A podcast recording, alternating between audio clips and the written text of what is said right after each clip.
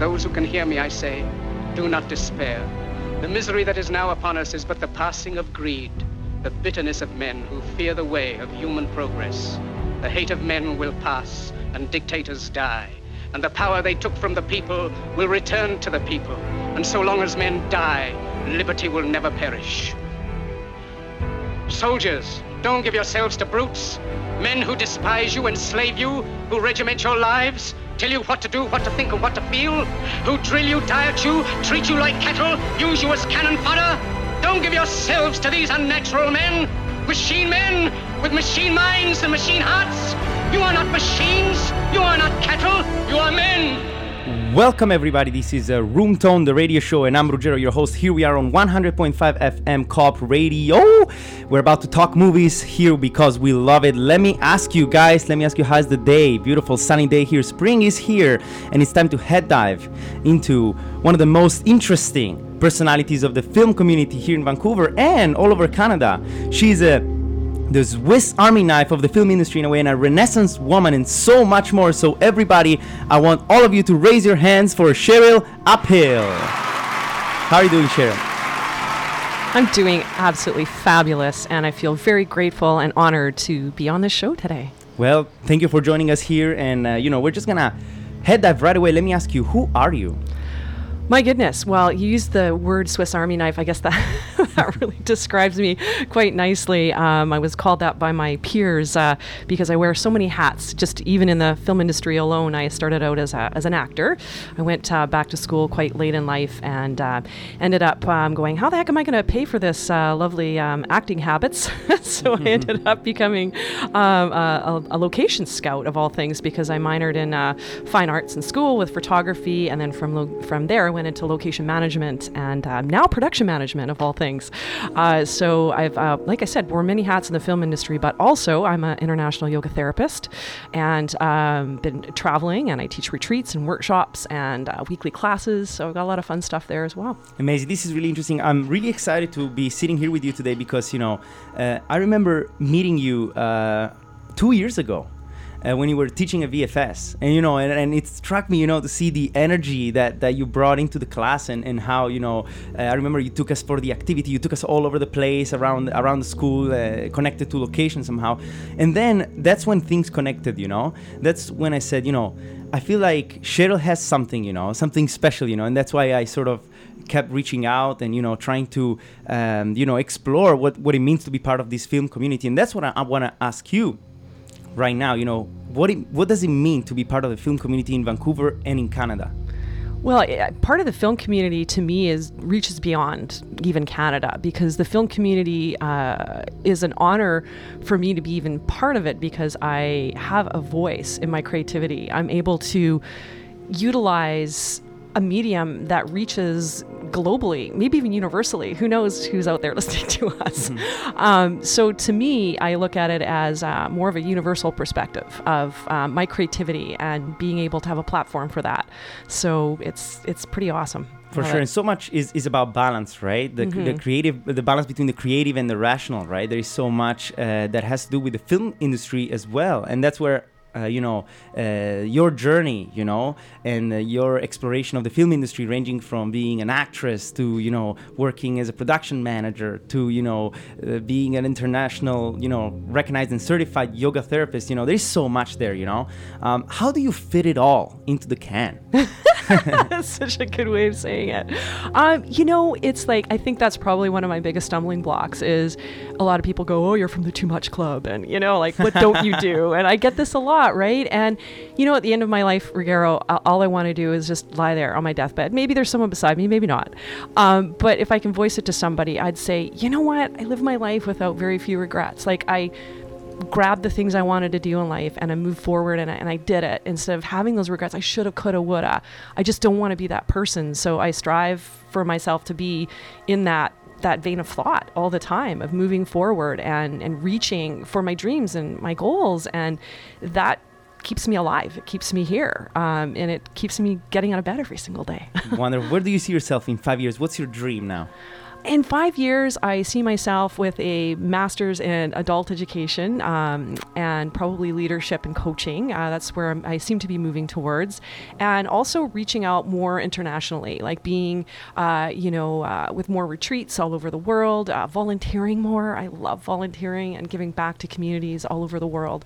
Uh, so I see myself definitely planted kind of more outside of Vancouver. But getting back to your original question about uh, Vancouver and the community here in, in the film community community is uh, we're like a family. It's like it's this small family that starts here and then it grows and it grows and it grows and everywhere I go in the world, there's all these other families and we have that connection of that creativity. Of course, how did it happen for you stepping into the film industry? Was it a, more of a transition? Did you just, uh, you know, it, was it something you wanted to do since the beginning of your life? How did it happen for you? Interesting you asked this. I was going through quite a um, midlife crisis at a younger age. I call it my terrible 20s, where I was really not um, my best self. And it's kind of like I did a, a whole um, 360 degree turnaround in, in my life and in my thoughts, and be turning from a really negative, um, depressed person to this lively, like, I want to go for something. And so my mom kept this book of, uh, is what do you want to be when you grow up? And every year at kindergarten, grade one, grade two, and it goes through every year. And it says on the little thing on there, it says, What do you want to be this year? And when I was in my lowest state, I looked through this book. I was about to throw it out actually. And I looked through it and I was like, oh my goodness. Every year it said things like helping people, um, acting, singing, all these creative things. And I realized at like 26, 27 years old, I hadn't lived my creativity. And that's what was really drawing me into this depression. So I said, okay, I'm going to take the bull by the horns. I'm going to go for this. And I moved forward and I started putting in applications for acting schools. And I thought, okay, this is it. This is like psychology outside of. the system of psychology and psychotherapy. like, let's use my acting for self discovery, really, really delving into who I was as a person and what made me tick. Wow, isn't that storytelling right there? Holy moly! Well, I can. Uh, I'm, I'm happy to notice how you know you have embraced so many colors out of the color wheel of of life, and also because you are a singer yourself, you know. And I ask you, how did that play a role in life, in living life, and in you know uh, becoming a teacher, a communicator, expressing what's within?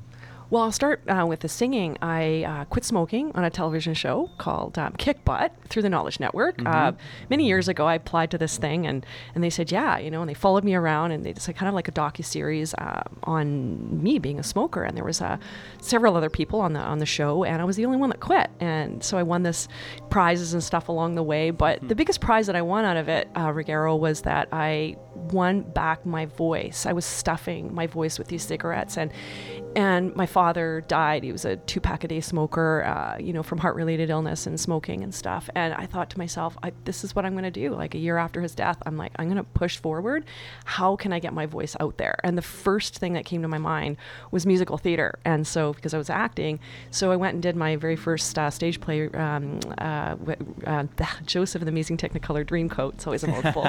and it was a mind opening experience to be told that I was a high mezzo soprano and that I should really start to develop develop it.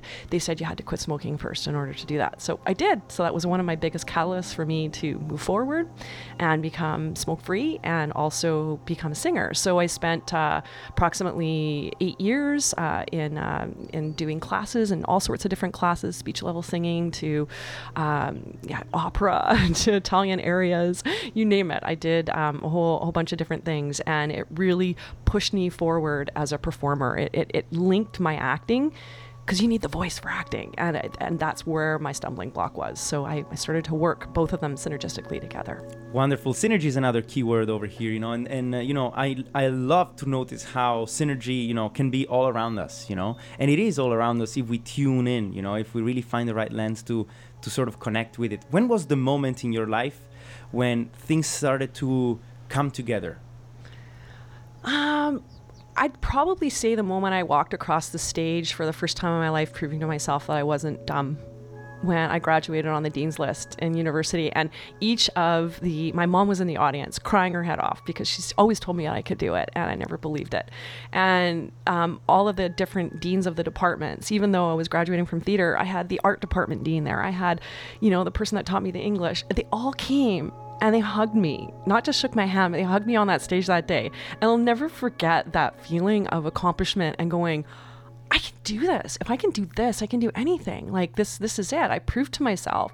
I won over the. I don't know if we're allowed to swear, but I'll say it. Itty shitty bitty committee didn't rule the roost anymore. I was starting to actually win on the other side of the, the pom pom Cheryl, like waving those pom poms, saying, Go, Cheryl, go, Cheryl, you can do this. And at that point, I think that was my defining factor, which there's a lot of work after that, obviously. And I mean, it's continual work for the rest of my life, but it never stops and there's never an end destination point. But at that moment, I realized that I was actually living my creativity and I was moving towards in a direction that was going to be not only helpful to me, but maybe to others to help them heal and move forward in their voice, their power so valuable right there. And, and you know i love uh, you know i um, i'm happy to see that there is such a connection you know there is such there are these these journeys these stories where people uh, find the, and achieve their balance and achieve their dreams and really make it happen. And so what is your message to the uh, to the filmmakers or to the people out there that are part of the film community or not just to chase their dreams and how that arc takes place arc is different for every single person and depending on who you are and where you came from but i think the number one message that i can just give personally from my own life is don't let your past rule who you are now. The past is the past and i think in yoga the biggest thing out of 5000 years of lineage mm-hmm. is that i've learned is just being in the moment is where i do best. That's where i can propel myself forward into the future. So if anything i'd rather live in the future than live in the past because the past promotes more depression. The future promotes more anxiety and more um, uh, trepidation in what you're doing and uh, restlessness. But when I'm in the moment, it helps me just be okay with where I'm at right there with what I've got. And also, it helps me be grateful too for what I have. And I'm not always wanting for something else outside of what I already have because I, I feel so blessed and grateful and amazing that I'm here on this planet at this time. Absolutely. Gratefulness is definitely a, a key, you know, to, to so many doors filled with light and, you know, and, and, and, and positivity. And, you know, um, the balance balance is a key word for this episode i feel you know balance especially in the film industry you know when the film industry asks so much out of you you know? And sometimes you know you you you ask yourself should i provide? Should i go for it or not? What's that balance? How do you strike that balance in uh, that relationship with the film industry? Are you talking about your like life work balance? Yeah yeah yeah, yeah. Well, geez, you know, I, I think I've discovered that when I went to India. Um, exactly, well, I went there for a movie uh, about 15 years ago oh, wow. uh, called Partition, and it was an amazing movie um, with um, Sepia um, Films, and uh, Vic Sarin was the director. And it just it opened my eyes the moment he said, "Hey, do you want to go to uh, India for these reshoots?" And I was um, production managing the reshoots for them, and I was like, yeah, sure. And I just had this affinity to go there. And it opened my eyes in so many ways. And I got off the plane, Ruggero, and I was like, I've been here before. This is amazing. And India's the type of place either you love it or you hate it. Like there's just no in between ground. And I discovered a whole new family, a whole new way of living, um, just in the you know brief month that I was there. And then after that, I found myself there uh, about five six years later at an ashram in um, in uh, Rishikesh in uh, northern India. It's about 200 um, kilometers outside of Delhi, and I found myself there sitting in meditation, becoming a yoga teacher. And at that moment, I went, Cheryl, this is your balance. Like it wasn't only creativity that you needed in your life, but you need this spirituality. So I connected spirituality with my creativity, and then with actually making money. So there was this balance that came into a mind body spirit paradigm. I know this sounds kind of, you know, like cliche of our time, you know, people talking about mind body spirit paradigm, but it at that moment came came really clear for me that that's what I was doing. I was connecting these three dots that had been kind of mismatching themselves for a really long time. That gave me my balance to come back here to Vancouver and go, I'm not going to let the industry use me and you know manifest disease in my body and get stressed out. Um, I'm going to actually use it for what I need as well, which is my platform for creativity that was my original reason of going into the industry. So much emotion, you know, when it comes down to balancing all of this, and you know, and, and to contrast that, I sort of want to ask, you know, I want to ask you about your thoughts and your idea around this one, uh, this one statement, you know, that goes, filmmaking is politics, and politics is making films. This feels like it feels like uh, you know I'd love to hear your thoughts on something like this, especially in, in something that is so dynamic and bold, which is the society in 2019. You know, it's it's interesting. Like you say the word politics, and I kind of just cringe because it's one of those things I just I do my best to stay away from. But yet we're all involved in it because this is how we run our societies. This is currently our paradigm. This is where we are, and it doesn't matter what industry you're in. There's always going to be a degree of hierarchy and a degree of politics. And the best person that does the job is the one that actually figures that out mm-hmm. right? They're the ones that go, hey, I know how to work with this person or this personality or this thing. We all have our own crap going on in our lives. We've got, we all deal with challenge differently, but on a film set, that's where you really get to know how someone deals with their challenge at their absolute core because that's where you lose your your shit. You're like ah, you know and you're on that set and you're like what is going on? That person was so nice and prep you know and then all of a sudden you see them in this challenging moment and then there's this total um, absolute colliding of these worlds. And then I think the biggest thing to bring it back into what I'm working on right now is how to not take things personally and how to make someone else's stuff not about me. And that's my theme. That's my overall arcing theme of 2019 of my main intention that I've been working towards is how do I not own someone else's behaviors or actions? I'm only responsible for me. That's it that's a, another great insight right there and i want to thank you for sharing that because it feels like so much and so many of the problems that rise on film sets is because people take things personally right? Mm-hmm. and uh, that's where that's where really the balance again balance comes back you know because it's a fight it's a dance with the ego right? With the demons of ego you know? And you never really know especially when you're starting out what are the dynamics on set and you know what is really the dynamics of that hierarchy that you talk about. And so I want to ask you if there was a moment in, in, in, your in your days on set where things shifted for you. The biggest shift I think was that I realized we're all there to do the same job. And you'll get a lot of different personalities saying, well, if it weren't for me, this film wouldn't be, be being made right now. I'm the one that brought the money. Well, I'm the one that's running set. Well, I'm the one doing this. I'm taking care of safety. I'm doing this. I'm doing that. And to me, that's just a whole bunch of different egos colliding and trying to climb on top to feel like you're the best at what you do and you're trying to prove yourself to uh, a very um, hard uh, dynamic is the film industry of to feel like you're important and that you're kind of worth something, right? Um, actors seem to get that that accolade, but it takes them a long, long time to get there, right? And you get that lucky break, they say, and then all of a sudden you get that one film where it's just the perfect thing for you, and it's that medium, and the directing is great, and you all of a sudden you're like getting an award. Does that lucky break actually exist? In my mind, the lucky break for me is um, that I just do it at all, that I keep going and I don't stop. And you asked me earlier, what's the number one thing you can say? I think if I had to put it into one statement, it's like, don't quit. Don't quit on yourself. Don't quit on what it is that you believe in, whether it be political, whether it be not right or not part of whatever.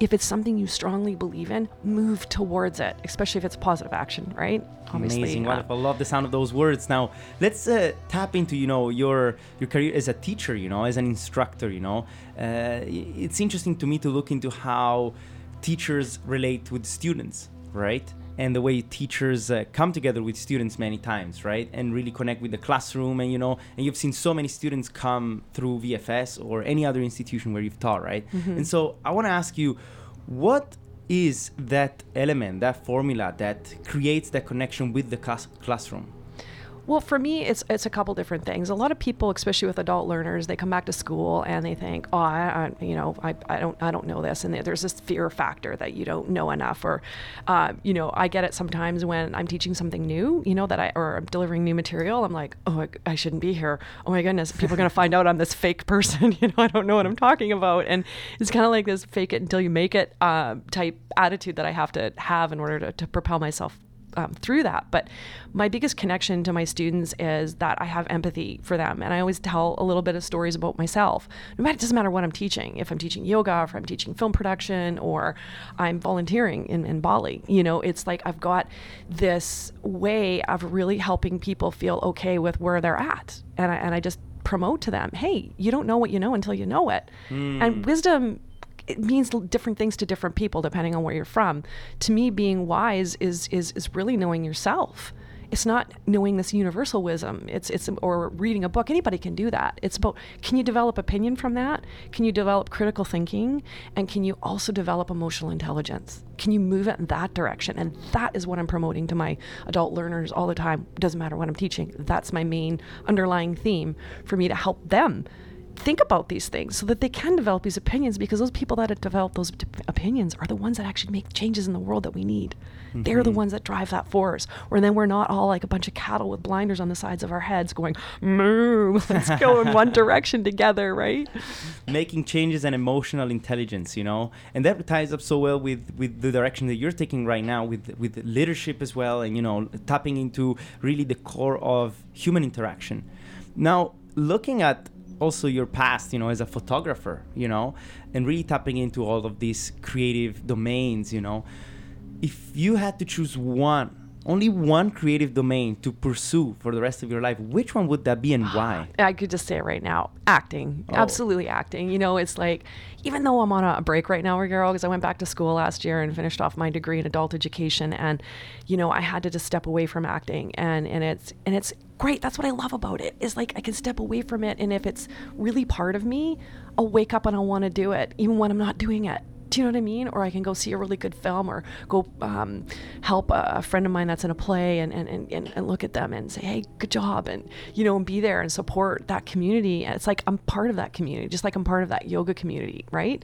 But if I had to do one way in the film industry, it would definitely be through acting and my voice work and potentially singing, kind of all that in one one big um, lump. Or um, you know, of course, on a more global or universal perspective, it would definitely be in yoga because that speaks to um, more people. I think nowadays on a, on a worldwide basis. Seems like you're really encouraging this uh, duality, right? In having a, a part of your heart into you know the aspect of film, you know, in film industry, and then the other part of your heart, you know, in, into yoga, right? And it feels like this duality really helps, uh, you know, people in general to balance their life and move forward. So how can uh, people right now, even struggling with their balance with the with the film industry, with you know, just with life in general, how can they, let's say, dissect that heart and really understand what is the limit and how do I manage my time? To make sure that I can both pursue my passion for film and keep myself afloat with what it means to be me. Oh, I can answer that just so quickly. um, take care of number one. There's no one else on this planet that's going to do it better than you we so often look to the medical community to fix our diseases and illness and our autoimmune disorders. We look to uh, our parents to feed us and do these things. It's like from a very young age, um, blessed to my both my parents, they raised me very independent, and I could cook my own meals at a young age. I could. I've always been propelled to learn more about nutrition, and I think that in our current state of affairs, I'm getting a little political here, um, and our biggest epidemic that we have is our state of how we eat and what we eat. And that to me stems everything else from there. So it's like I got to worry about what I'm putting in my mouth every day. And just as an example, this morning I juiced, I did my 40 minutes of yoga, I feel amazing, uh, you know, and then I'll have a, you know, I'll make carbs at lunch and then at dinner I'll have just some, you know, like nutrient dense protein with, um, you know, some vegetables. And that to me is the best way to live. I mean, can I do it every day? No. And when I'm in the film industry, is it hard? Absolutely. You've got this lovely thing called craft service where you can just go and they have all these sugary snacks where you're like literally there grazing, but they have these sugary snacks to keep you going in lots of caffeinated things. And are those things good for us? No. I think sugar is our number one killer. That's our epidemic. That's what's causing our diabetes. You know, one out of three people are going to have diabetes in their lifetime. One out of four is going to have heart disease. Like these numbers are huge. And I mean, you can go online and read the stats, they're there. So take care of yourself, eat right, and balance your stress because find a way to let go of that stress somehow, some way, whatever it is. If you like to run, if you like to play video games aggressively, if you like to go hit a bag, whatever it is that lets that stress out, lets that negativity out of you, you're not keeping it in your tissues. You're not swallowing it and eating it because this to me um, is what creates that disease in our body it's so interesting that you mentioned that because I feel that the impact of diet and the change of the ingredients in food has also impacted, majorly impacted um, acting in general. And you know, not only on a on an energetical point of view, but even on a visual point of view you know? And what i mean by that is i look at the pictures of for example people in italy right? Uh, maybe 50 60 70 years ago. And the faces they had a completely different texture right? And it feels like sugar and all of that has sort of destroyed that depth that a face and a gaze could have, right? And it's sort of like we're standardizing the visuals of, of, of, of actors in, in many ways, right? With mm-hmm. you gotta look like this, or you gotta look like that, or you gotta behave like this, you gotta behave like that. And you know, and that's where I wanna, uh, you know, touch a, a, quick point with you before mm-hmm. we take a little break on the different prejudice and the different bias that there is about being specifically an actor in the film industry right now well, you touch on a, on a point that I, I, I, talk about a lot actually in my, my leadership and coaching with, with folks. Um, we're not doing a service to our, our, our young folks today um, by having them look to uh, these magazines uh, for this is what we're supposed to look like. I mean, it's not the average that looks like that. They, they take that to sell products. That's it. That's, that's what advertising does. They take what they think looks good, which is skinny women with you know, but that's not our reality. Um, our reality is, are, are, you healthy? Are you eating right? Um, are, do you look good? I mean, our skin is our largest organ in our body, so that will tell everybody visually how we're actually treating ourselves on so many levels, right? Whether you have a lot of adipose, which is fat, we don't call it fat in, in, the medical world, we call it adipose because it's a little nicer, um, but we we want to start to exemplify that there's all sorts of different bodies and shapes and talents out there. Like, I mean, uh, look at some of our, our, our, awesome actresses out there today that are saying, screw you, I'm going to stay my weight and I'm going to make it anyways. Look at the plus size models that are really making a movement out there. These are the women that I actually look up to. These are the women that I am like, wow, if I had a, a young child, if I had a, a girl that I was raising, I would be like telling her, look at this. This is your example. It's not Elle magazine with some model that has been starving herself and that's completely unhealthy and has no microbiome in her gut because she's not eating the right foods. Uh, do you know what I mean? So it's like, to me, we're doing a, a strong disservice by saying that um, acting or actors should look a certain way um, and that we have to be good looking or advertisable or we have to be able to sell something. It's like, I think the model is changing and I'm hoping that it's going to change a lot more rapidly.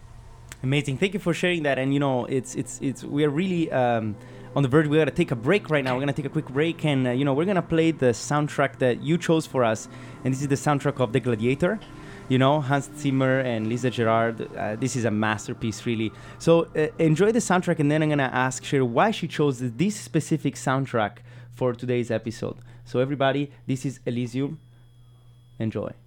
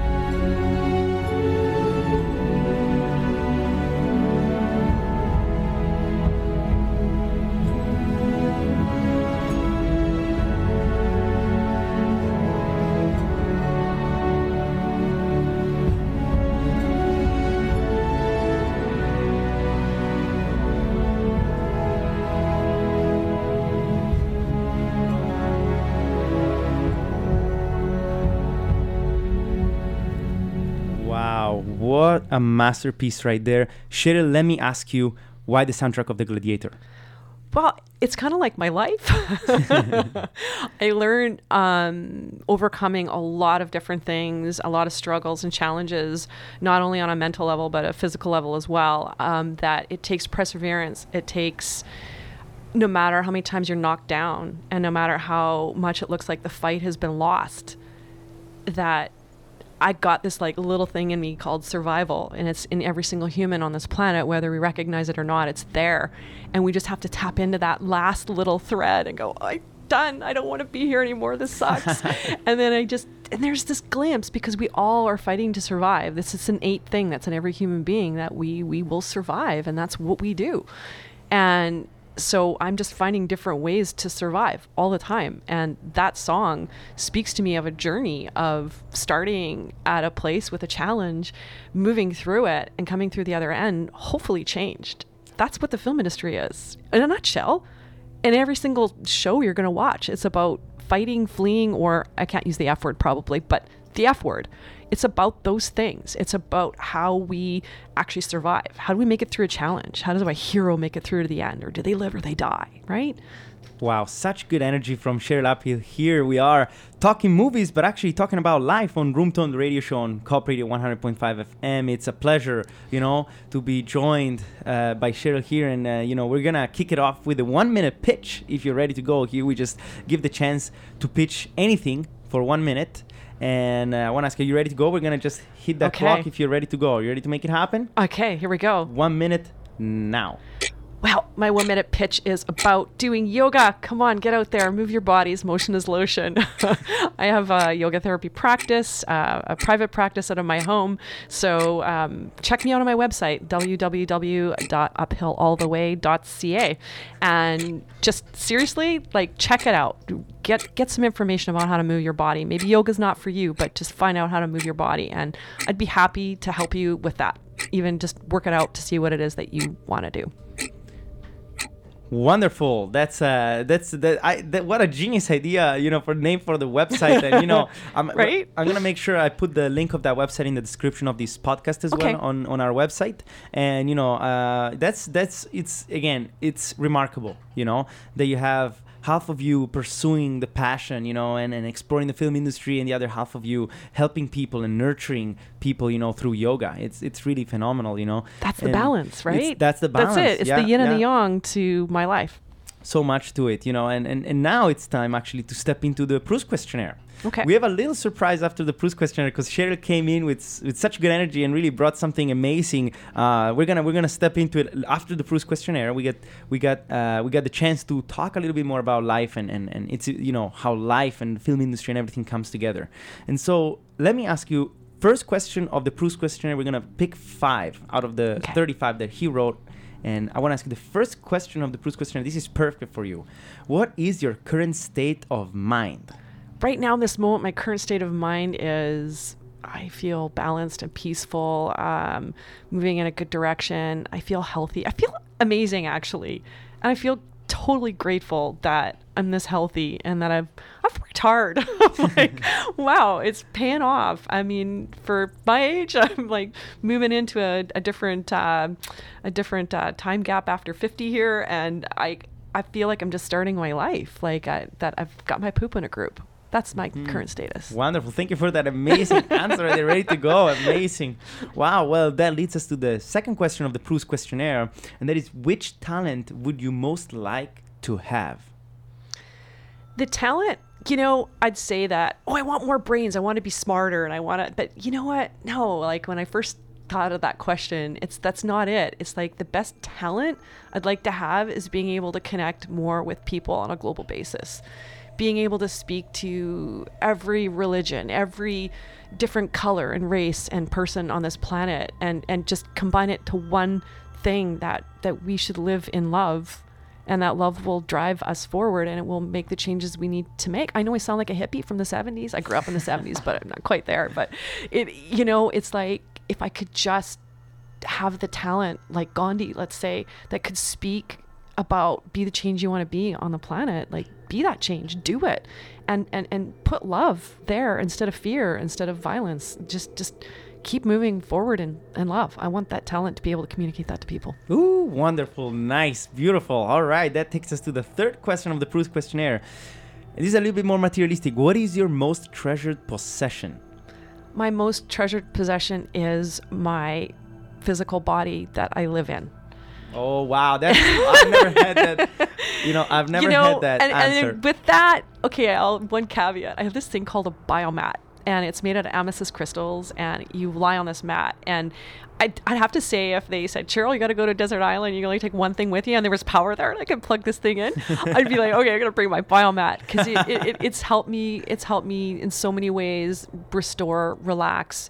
Um, help my inflammation, help my pain in my body, not only on a physical level but on an emotional level as well. So I guess that would be my most materialistic prize position. But honestly, the physical body I've been given by universal spirit, whatever you want to call it, has gifted me this this physical body to live in. So I'm doing my best to like really honor that and yeah, be the best I can be in that physical body. Wonderful. Thank you for sharing that right there. That's uh, you know pulling a story out of anything here. It's wonderful. I love it, Cheryl. That's great. Um, I want to ask you. I want to go a little bit deeper, if you're willing to. I want to ask you. This is the fourth question of the Proust questionnaire. What is your greatest regret? My greatest regret is that I didn't start forgiving at a younger age.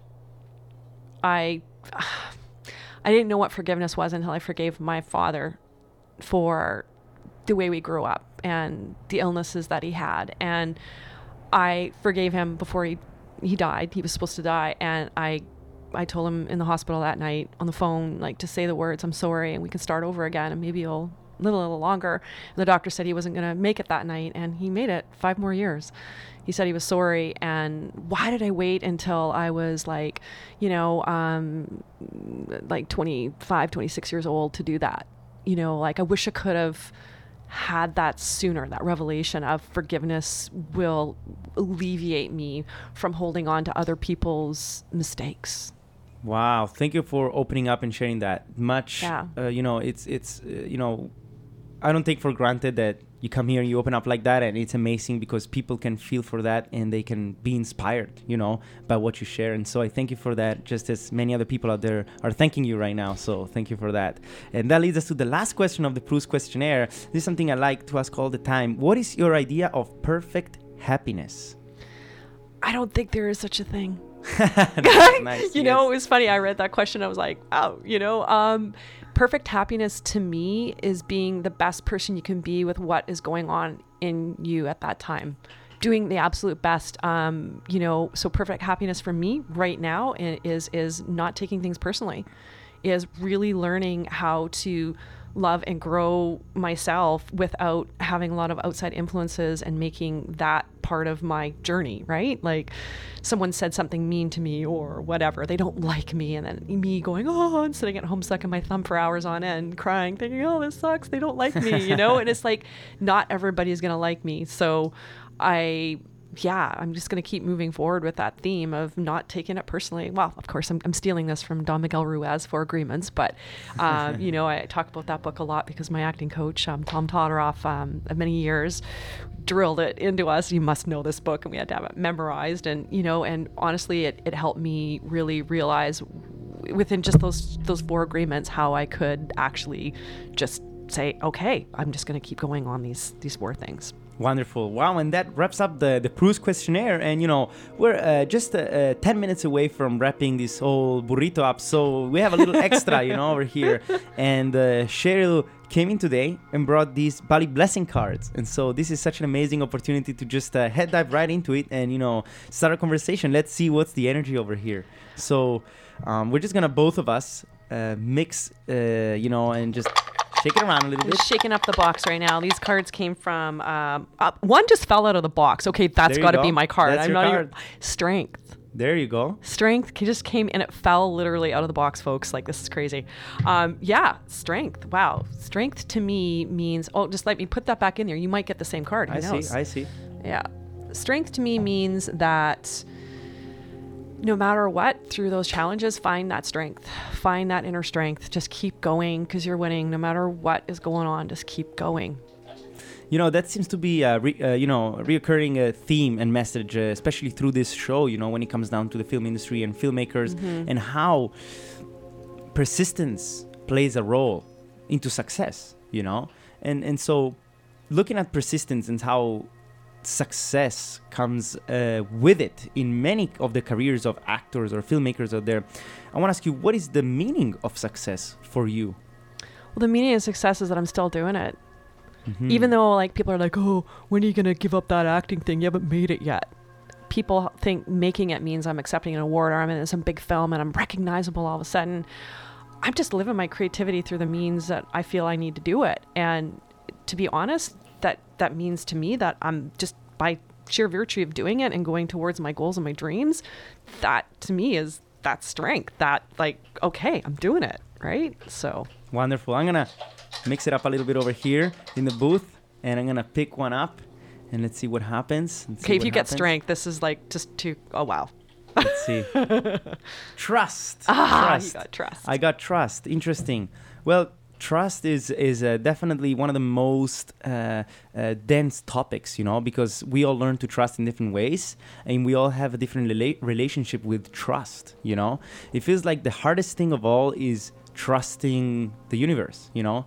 And trusting that everything will be fine, because indeed it already is. It's just our approach or our uh, attitude to it towards whatever is, it is out there that sort of creates that friction. You know, other people's attitudes that are being forced upon you. Oh, that's that's interesting. Okay, yeah, that that's something also that I, I tend to notice a lot in, in, in, in the industry, right? Mhm. Having to adapt a lot to many of the the situations that happen out there. Even just when when it comes down to not only making a movie, but just uh, you know envisioning a movie, putting the pillars down, and then completing the whole thing. You know, it's um definitely a lot of trust there. Maybe we we are a little bit crazy. You know, we are a little bit crazy indeed because you know. Um, and trusting the process like trusting that is gonna like you know all we need to do is we need to manifest it we need to want it we need to know what we want and move towards that thing and that's i think the stumbling block for a lot of people is they just they don't even know what they want they're kind of like i don't know if i want this guy in my life or this girl in my life i don't know if i want this i don't know if i want this career but it's actually just getting into the moment sitting down and just getting really silent then the answers come. Like when you touch, um, get into your higher self and you actually just take a moment to breathe deep, then the universe will go, hey, they're listening, right? And that silence, and through that silence comes a lot of different words. You just need to listen and trust. Sometimes the biggest and greatest things I've done in my life, Ruggero, have been when it, I was told in meditation one time, go to Peru. And I'm like, why? I don't understand. Go to Peru. And so I call up my travel agent, I'm going to Peru. She's like, for what? I go, I don't know. And I went there and I met the most amazing people. I, I went off and did these meditation things. It was just, it was an incredible journey. I'm so glad I listened. And that was trusting and really, really, really trusting on a deep level that it's not going to come in the form of a pamphlet being handed to me by somebody saying, hey, go do this. I actually trusted and lis- listened to the inside voice that was connected to spirit, that was connected to the universe. Right? Seems like silence becomes the common thread that connects us all in a way, right? We Mm-hmm. can really see and, and really define, crystallize that bridge that connects us all, you know? Um, the fascinating thing about the film industry here in Vancouver is that it's so intimate, right? Mm-hmm. And the moment you step in, it's so easy to sort of reconnect with so many other people, and it really becomes a small family, but a, an intimate family. Mm-hmm. And I look at how Vancouver plays a role in Canada and how Canada plays a role in the overall uh, film industry all over the world, you know, especially in comparison to the US. So I want to ask you about the role of Canada as, a, as an industry, as a film industry in relation to the whole world. Well, you know, Canada is like, well, Vancouver, just for instance, uh, right here in the lower mainland, we're like the number two um, go to place for filming. And like all of the states, we're here. This is it. Like people come here all the time. So there's this big connection uh, between the United States and, and us. And, you know, there's always this battle of who's going to get the film, Toronto or Vancouver. you know, um, Toronto has way more Indigenous uh, shows that, that obviously they've built a little bit more of that Canadian content than we have here. In Vancouver, we're more of a service industry to, uh, you know, the United States because they come up here. We're making a lot of American content. As you see, there's not a lot of shows about Vancouver or about Canada. Um, because I just feel that there's uh, funding that's lacking for that. Um, although there's a lot of filmmakers like yourself that are propelling and moving forward and putting Canada on the map all the time, which is absolutely awesome.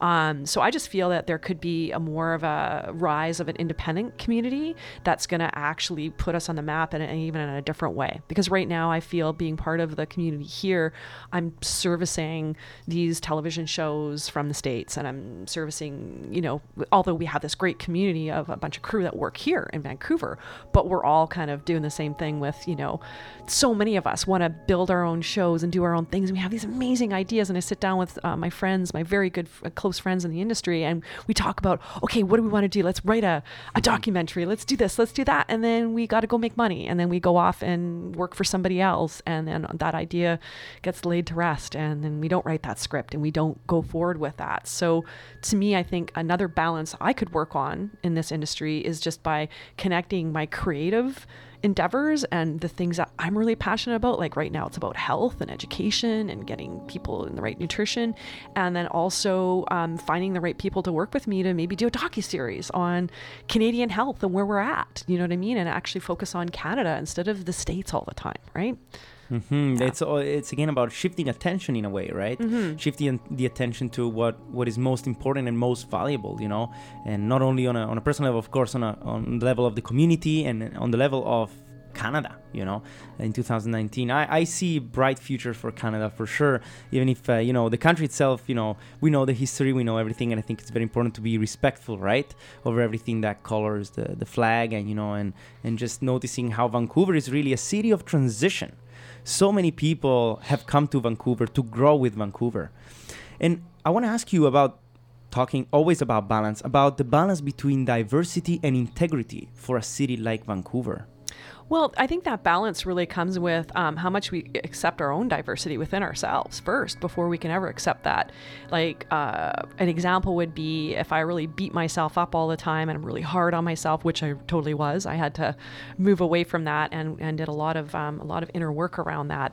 Um, but because I beat myself up and because I'm mean to myself, that probably means I'm mean to others too outside of me, right? So I had to really strive to meet that balance within myself first. So diversity to me means overcoming that diversity within me so that I'm not looking at other people in a diverse way. Um, and then moving, what was the other thing? Diversity and, and integrity. And integrity, right. So integrity to me, oh my, god, don't even get me going on integrity. We could be here for another hour. Um, but in, integrity to me means um, having self-respect um, that self respect and moving myself forward in that integrous way of taking care of me, that will show to other people that I have that integrity. Mm-hmm. Integrity, another key word, and and you know, uh, sometimes uh, it's a dance again, right? And uh, you know, going back to the aspect of balance, I feel like, you know, we're talking about two different types of balance. There is a balance that is more static, you know, and it just means you know yeah you can stand on one leg and that's it. That's the balance of your life. But then there is a balance connected to the dance right? A dance has a balance. There is movement inside that balance. And it feels like life becomes a, a dance between chaos and order Mm-hmm. right? There is this beautiful example when they throw the balls right? They hook the balls with a with the with the rope mm-hmm. and they just let them all slide. And then after some time they all go offset right? And it all becomes a chaos. And then you notice after 30 seconds that they all get back into order, you know? And I feel like that's such a beautiful metaphor for life and really goes back and ties the concept of balance, right? Mm. Balance between chaos and order in your life. And you need the chaos to be able to step into order, you know? And just like the yin and yang that you mentioned earlier, right? There is a dot of you know of each of both mm-hmm. in, in both domains right? Because anything could happen at any time. And you know chaos could trigger out of order but at the same time order could trigger out of chaos at any time. Got a quick thing around that. Make it happen. Interesting enough i found this out when i was doing my yoga therapy training that they put a bunch of things in a biosphere and they wanted okay what if it happens if the atmosphere were to go away on the planet? And so they had all these scientists move into this biosphere and they were like okay. And they put up everything and everything was doing great even the people were doing pretty good that were living in this biosphere, but the trees were dying. And they're like, what's going on? Why are these trees keep dying? And they did everything they could. They like, you know, roped them up. They did, they gave them water, light, everything that they could, and the trees kept dying. And then an arborist came in and said, okay, you dum dums, you need to have challenge to that tree. It needs wind, it needs the elements from outside. They brought in a wind machine, the trees came back because that's how we develop strength is through that chaos. That's how we actually become into our best person is through that. At the time when we're going through it, I know it sucks. And you're like, I don't want this to be happening to me. Like that tree, it knows. It's like, and we are trees. We're made of trees. We're made of stardust. We're made of everything. We're all part of one. The macrocosm and the microcosm. We're all in it together we're breathing the same air. I'm probably breathing the same air as as um, as uh, Gandhi and as Buddha at one time. Mm. We're all sharing the same particles on this planet. We're all one. What a wonderful way to wrap this episode. Really, uh, thank you so much, Cheryl, for for joining us here at the show. And this is actually our 37th episode, and it feels oh, like wow, you know, congratulations! It's, it's, it's, uh, amazing. It's a hell of a ride, and having someone like you come here to share their knowledge, their wisdom, their their their just their feelings it means a lot, you know, from two years ago and then here we are, you know. I know. It's uh, wonderful. So this being said, you know, we're gonna wrap it all up with again the soundtrack of the gladiator. And you know the voice of lisa gerardi it's a perfect representation of cheryl's spirit you know that goes out there and inspires. And so one more thing. Make it happen. one more thing. Uh, i got the pleasure of working with um, swami yogananda when i lived in india at the ashram. And i said to him can you just like tell us in one short statement what i can impart back onto westerners and when i'm teaching yoga and teaching the way of life? He said yes you spend one hour a day with your family in silence Spend that one hour alone with them in silence, no talking at them, no telling them what to do and take the garbage out. He says, You just spend that hour in silence. That is the true way of how we connect, is through that silence. Bringing that back to one of your earlier questions in that balance. Wonderful. Thank you so much, Cheryl. You know, uh, what a pleasure to have you here on Room Tone, the radio show. This is Co-op Radio 100.5 FM. I'm Roger, your host. It was a pleasure. I'll catch up with you guys at 11 a.m. next Thursday to chat a bit, bit more about film and life. Thank you for having me. Bye bye.